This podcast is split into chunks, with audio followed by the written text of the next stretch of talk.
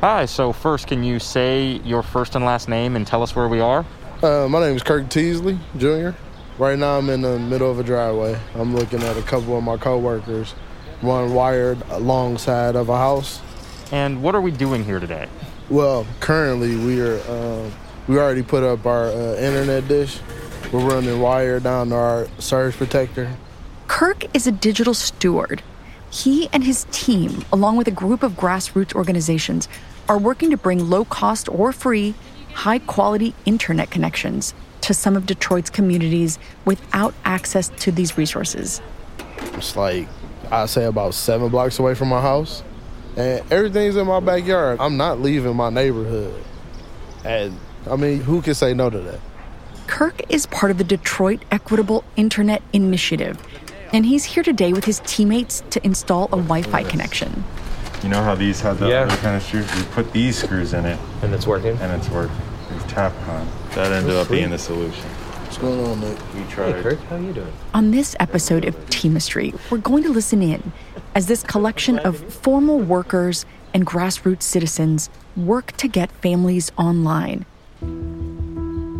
Along the way, we'll hear about the bigger fight to get access for these neighborhoods, where in some cases, up to forty percent of residents have no internet access at home, including a majority of public school children.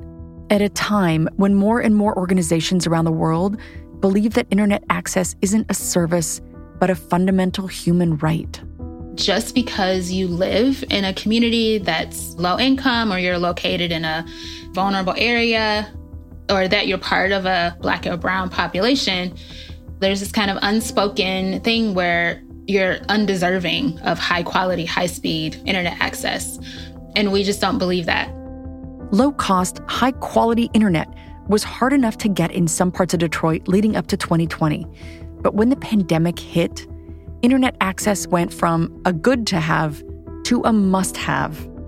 We've seen with the pandemic, virtually everything had to move online. All of the things from accessing health information and health resources, looking for and trying to apply for a job, grocery shopping, court proceedings, city council meetings, doctor's appointments, and virtual learning and remote work. So if you don't have internet access, you, you actually just really can't participate in this democracy, which is further oppressing and marginalizing the groups in the city that have historically been marginalized, which are the Black and brown populations.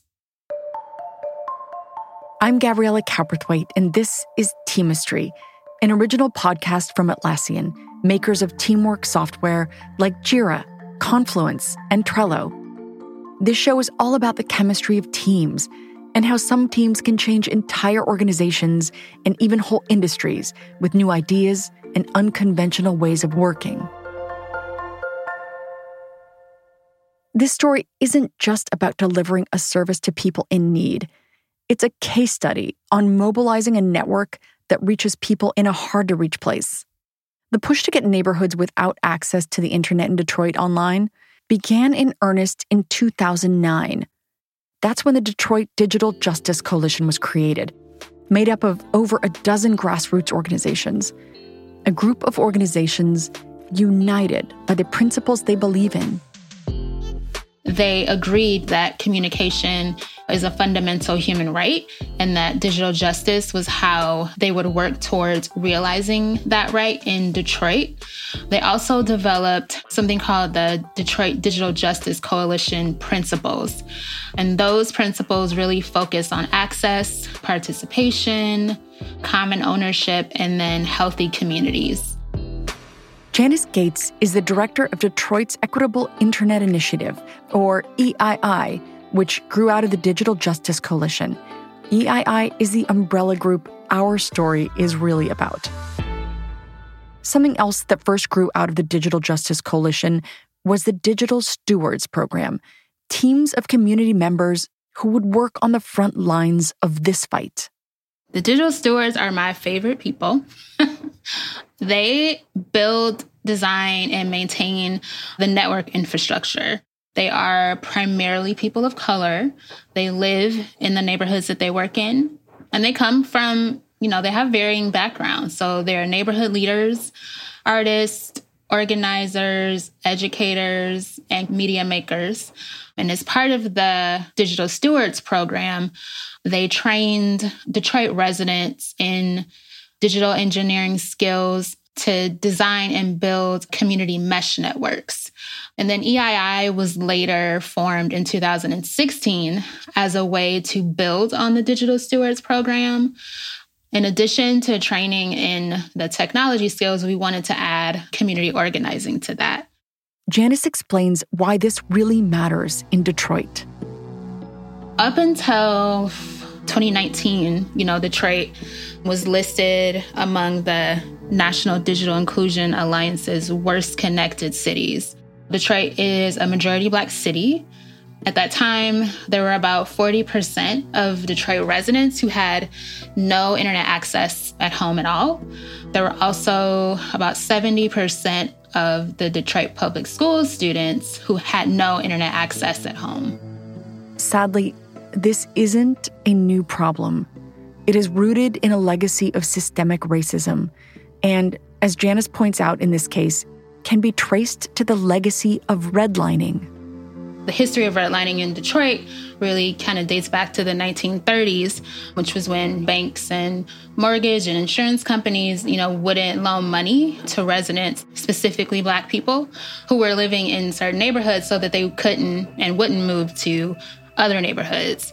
And what has been found, it's been in a number of reports, is that those very same neighborhoods that faced that early redlining faced, you know, very similar marginalization by what I call the more corporate I S P providers, and we call that digital redlining. But E I I isn't just trying to bring internet access to Detroit. It's trying to change the community itself by involving it in the solution. People are really excited about the idea that these networks, that the intention is for them to be community governed, and that it's not like a transactional relationship with your I S P provider. The thing that I've been most proud of, aside from the connections, is to really see the excitement within the community and just how they are feeling about the idea of a community-based network in their neighborhood. Oh, I actually get to participate in how this network is built and how it is used and in what it is used for. Like, I actually have a voice in that. I actually know the people coming to my home to either install the internet or do some maintenance or troubleshooting on my equipment. Uh, we haven't gotten in the house yet. Mm, no. Everything has gone inside. Okay. This might be one case where we go outside in with the I drill. I haven't seen what's inside yet. Since we have an existing hole in the outside, but it doesn't go in. The Digital Stewards team has just settled in for a few hours of work at this house in Detroit. They're installing a system that will connect to a point-to-point network. That starts with a strong signal coming off a really tall building, which gets relayed to centers spread out in the different communities. And then individual homes connect to those signals, as long as they have a direct line of sight. The advantage is much higher bit rates. The problem is having that direct line of sight to the local hub. In this case, it means getting high up along the house's chimney. So I feel like the way we just go around this, this chimney and just come down, down here, okay, and then we can go across it. What do you Help think? Me more. That sounds logical. Okay? Help me okay. more life. One of the team members here today, Kirk, studied I T in school. His day job is building circuit boards for a local electronics company. But as a digital steward, he gets to go back to his original training, which involved installing internet. Something he likes about being a digital steward is that the team plays to its members' strengths, even now when there's a ladder involved. I, I love like working with my team and, you know, helping with the ladder, but I'm not always going to be able to get up on the ladder. I mean, I'm a bigger person, you know what I'm saying? So I feel like my ground game should be at its best, at its peak. Because people getting up on the ladder, you got to give them a break, man. You know what I'm saying? Like, they drilling, they working hard, you know? I, I just feel like I should want to be more for my team. Give them as much ground support as I can, you know, on the technical aspect, running the wire, and try to make it as easy as possible for them. try to tell them take their time if we just getting too overwhelmed. Let's zoom out a bit and talk about how the E I I is structured and where Kirk's team fits in the organization. There are three anchor organizations based in three main neighborhoods: Southwest Detroit, Island View, and North End Highland Park, which is where we are today. Each of those has a project manager. That's who Janice works with. My specific role is around, you know, supporting project managers with sustainability planning, developing the trainings for the digital stewards, supporting them around expansion support, media, communications, program management. As part of a literal distributed network itself, the project managers are responsible for ensuring the program is implemented in their specific neighborhoods. And from there, each network has a network manager, and the network manager is really the on-the-ground manager. So they're managing the work of the digital stewards. So as they're actually going out into the neighborhood, building the infrastructure. Working with our team of stewards today is network manager Nick Wilson. We rely on consent. We're not trying to do anything outside of what you understand and know what we're doing. So if we have his permission, even if he's not home, we can throw a ladder up against the side of the house. Uh, we can do a signal check, and then we can schedule a full install after that. It's not difficult to get excited about the mission. It's a fantastic mission that is bringing digital justice to the community here in Detroit. So it was my local community and something that I'm passionate about. Nick explains the E I I's approach to building a team of digital stewards. It's kind of, let's get a team of really awesome, cool people together and see what skills that we can add together and what we can do with that versus here's what the job is and here's a list of things that we're looking for, who can fill that role. It's more based around the people and what they're good at and what they bring to the table rather than designing a program and then finding the people to fit it. And it isn't just the internet they're trying to make equitable. It's the whole way they work. I know it's a trope, but I like to see team structures as an upside-down pyramid rather than a right-side-up pyramid because it really is on the leadership or the upper management to to support the team that's above them. And any of that support that's missing is going to lead to a shaky and dysfunctional foundation. And that's going to take away from the work that that they're doing. Part of striving for an equitable work environment is having leaders who support, not command. Looking at yourself as a support role, as someone who fills in the gaps, as someone who supplies what the team needs and then lets the team do what they're supposed to do, which is kind of the role that I see myself in. That is team success. That is a functional team, in my opinion. We could, we're able to shoot right through those trees, and we got a pretty decent connection. So, um, got a twenty-five download.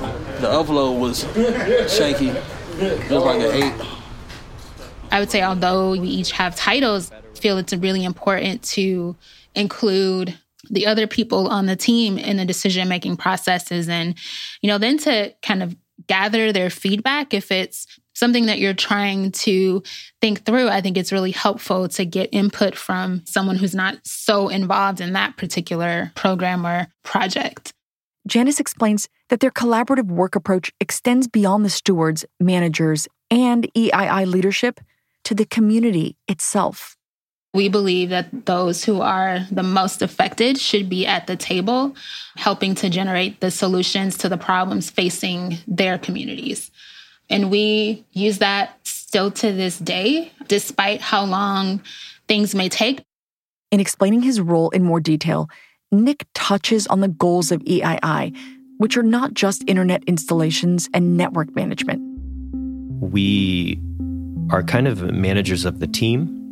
So we co-run the team of employees and what we call digital stewards who are on the ground doing most of the work. We're the knowledge base, so we've gone through a bit of extensive training and, and history with the organization to be able to problem solve the larger problems. And we just generally manage the different pieces of the network, from community outreach to installations to maintenance to digital literacy education. The primary people who I would say really kind of took that philosophy to heart are the digital stewards, so that we weren't those developers moving into the city assuming that you know what people need. They actually did a lot of door-to-door canvassing to determine what people actually wanted to see as part of a community-based network, to see what the needs were, and to see, you know, what else? Because internet access actually intersects with a lot of things like poverty and unemployment. I've seen a lot of families get access that didn't have access or didn't have quality access with the internet they was getting. So seeing that digital divide gap close up a little bit. That's Chenga Murray Parker, a digital steward working on site today. A good part of his training was around community engagement. Interacting with your neighbors, getting meetings together, you know, trying to galvanize the community to get involved with this. Because it's really, the network is for the community. Like a lot of internet networks is this for profit. This network, we have an intranet where if the internet goes down, everybody that's on the network can communicate with each other. So we try to make the network for the community. So half our training was based off of community engagement. But community engagement was actually one of the early challenges the E I I program ran into, as Kirk explains at the worksite. The only part I can say about on-hands community training is walking up and down the block, getting to know people and trying to introduce them to something that they don't think is real. Like, who, who would believe that it's a company out here giving free internet? Because a lot of people don't believe in the word free. They they think something's going to come right behind it. Like, you want us to pay a bill later on, six months. Like, no, nah, it's, it's free. We just want to give it to you. You think it would be easy because we're offering free or extremely low-cost, high-speed internet access to communities that don't really have good access to that. But these communities are so used to being scammed and and all that. And so the first part of the process is doing the community organizing, teaching these people that what we're doing is not trying to take advantage of them, but to provide them with services and to uplift the community as a whole. That's the biggest challenge. And it's E I I's structure, their servant leadership model, that's helping face that challenge. Each of Detroit's neighborhoods has a network manager, someone who organizes digital stewards. Those digital stewards engage with community spokespeople who serve as references for residents on the ground, vouching for E I I. And that word-of-mouth support is helping to overcome hesitancy. Norma Heath is one of these community spokespeople. Because I was in the mix, I was able to be one of those people that can go to the neighbor and say, we're doing this, we're doing that, and so it won't be such a surprise to them when I tell them. Even with doing the computer, when I went out and telling people what I do, some people was like, nah. They are amazed to know when they get the stuff that's going on. They're like, whoa. It's like, now it's a lady down the street from me. Now she's going to get the E I I internet. She's bugging me, but now she's going to get it. Now she realized, now, this is not all a, a hoax, you know? Something is, is happening here in the neighborhood. In business terms, this structure of network managers, digital stewards, and community spokespeople is similar to someone working at an enterprise's headquarters and managing a distributed network of team members. Team members who are developing customer relationships that help create advocates, as well as peer referrals. Yes, sir. I think we should pull this out through this uh, metal thing. Think so? Because I've already got this one knot through it. And you want to put uh, a large... I want to do a double. Like a... Now, you may have noticed that as we're following the digital stewards around today, some of their voices sound muffled.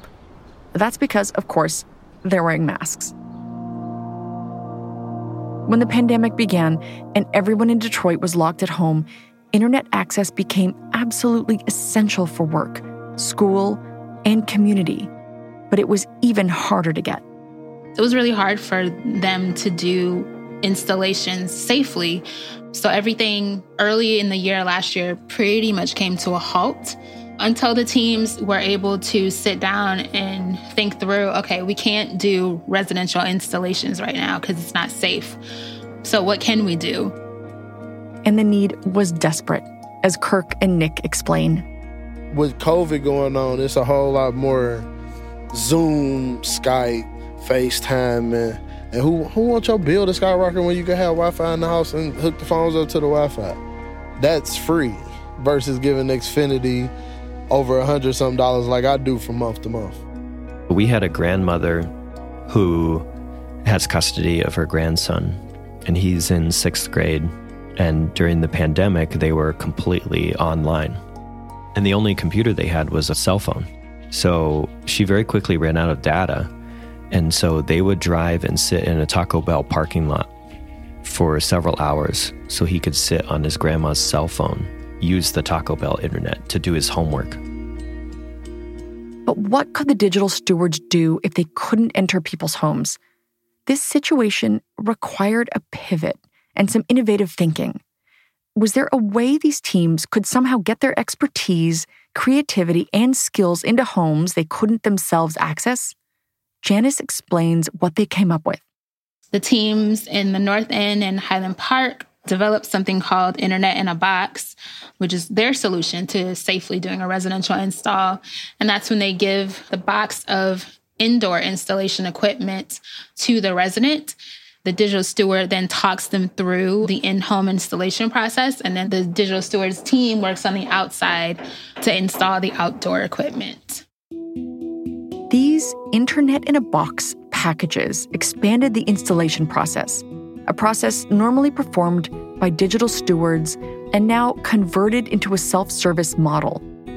In a way, it was like residents became extensions of the team, which makes perfect sense because, as Nick says, E I I users are partners, not clients. It was also very important for us to make sure that the people we were serving were comfortable with the level of communication and the physical contact that we had to make. We were always masked and all that. We over-communicated about where we were going to be and what we were going to be doing. It was beautiful to see how the teams made that pivot, which is pivoting is, you know, what we have to do internally all the time because we work in technology, but also seeing how each of the teams were able to pivot last year. Uh, that one went in. Cool, cool. Kind of just tuck it in. Oh, okay. Because it's being held now. Okay. That's even better. Cool. But as Janice points out, the pandemic wasn't the only challenge the group faced and are facing since the summer of twenty twenty. There's a lot of trauma being experienced, especially in the Black community, you know, seeing state-sanctioned violence on T V and having to hear all of the, the political rhetoric around there. So I would say, like, just not only acknowledging, like, hey, there's this work, there's this project that we're supposed to be doing on, but also acknowledging that what happens in the world has an impact on the people that you are working with, as well as your partners. So I would say that was that was at least a lesson for me. It was to acknowledge what's also happening in the world and how that is playing a role in how people are showing up to work and giving them space to not show up to work. Part of the E I I's strategy to try to cope with this trauma and support the stewards was opening up space for people to talk and share and be open with each other.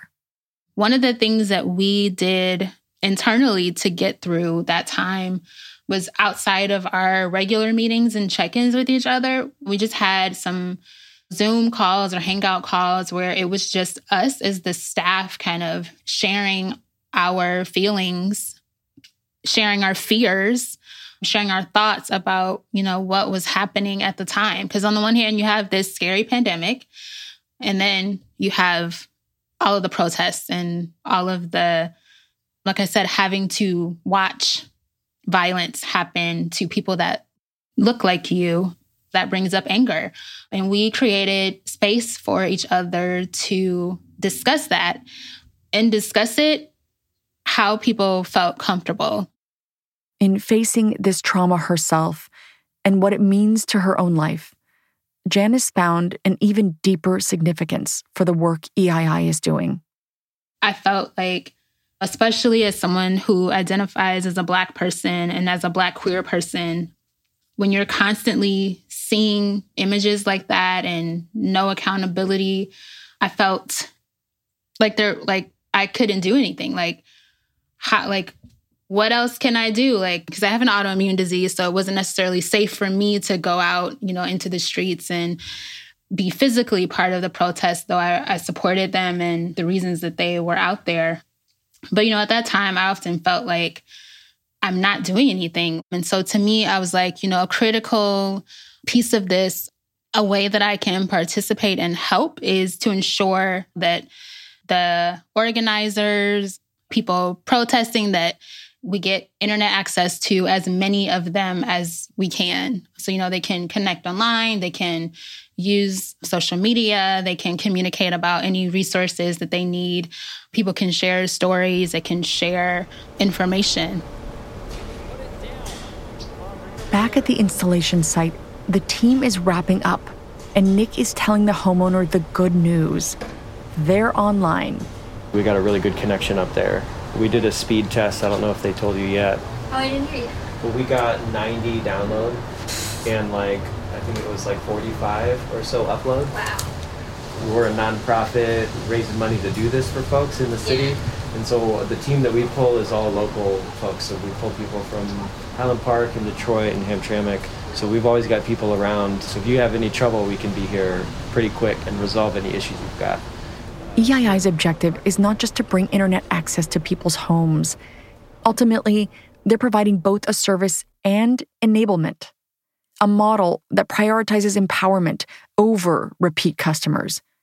They want to help build resilience into these neighborhoods, resilience against threats they've already seen, like the pandemic, and threats they'll likely face in the future. And for us, that resiliency means that we're leaning into the relationships that the digital stewards have. We want these communities to be self-determined, safe, and resilient, you know, particularly during um, natural or political disasters or an emergency. Because what I think we've seen in this country is when there is an emergency disaster, it affects, it impacts Black and Brown communities and communities where there are large populations of people of color. It impacts them more and not in a good way. In the face of a legacy of systemic racism, the pandemic, even community hesitancy, the E I I project is growing, challenging the traditional model of corporate internet access and building community as an extension of the E I I team at the same time.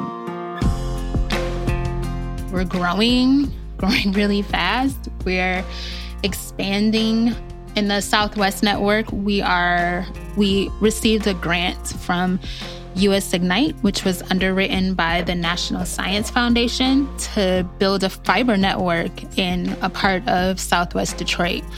And that is, I think, huge, you know, bringing fiber to an area that most would say, you know, is low income, because a lot of the corporate I S Ps don't invest in building out that fiber infrastructure in those neighborhoods. And that's what we're doing. And it's going to be actually affordable to the people that live there.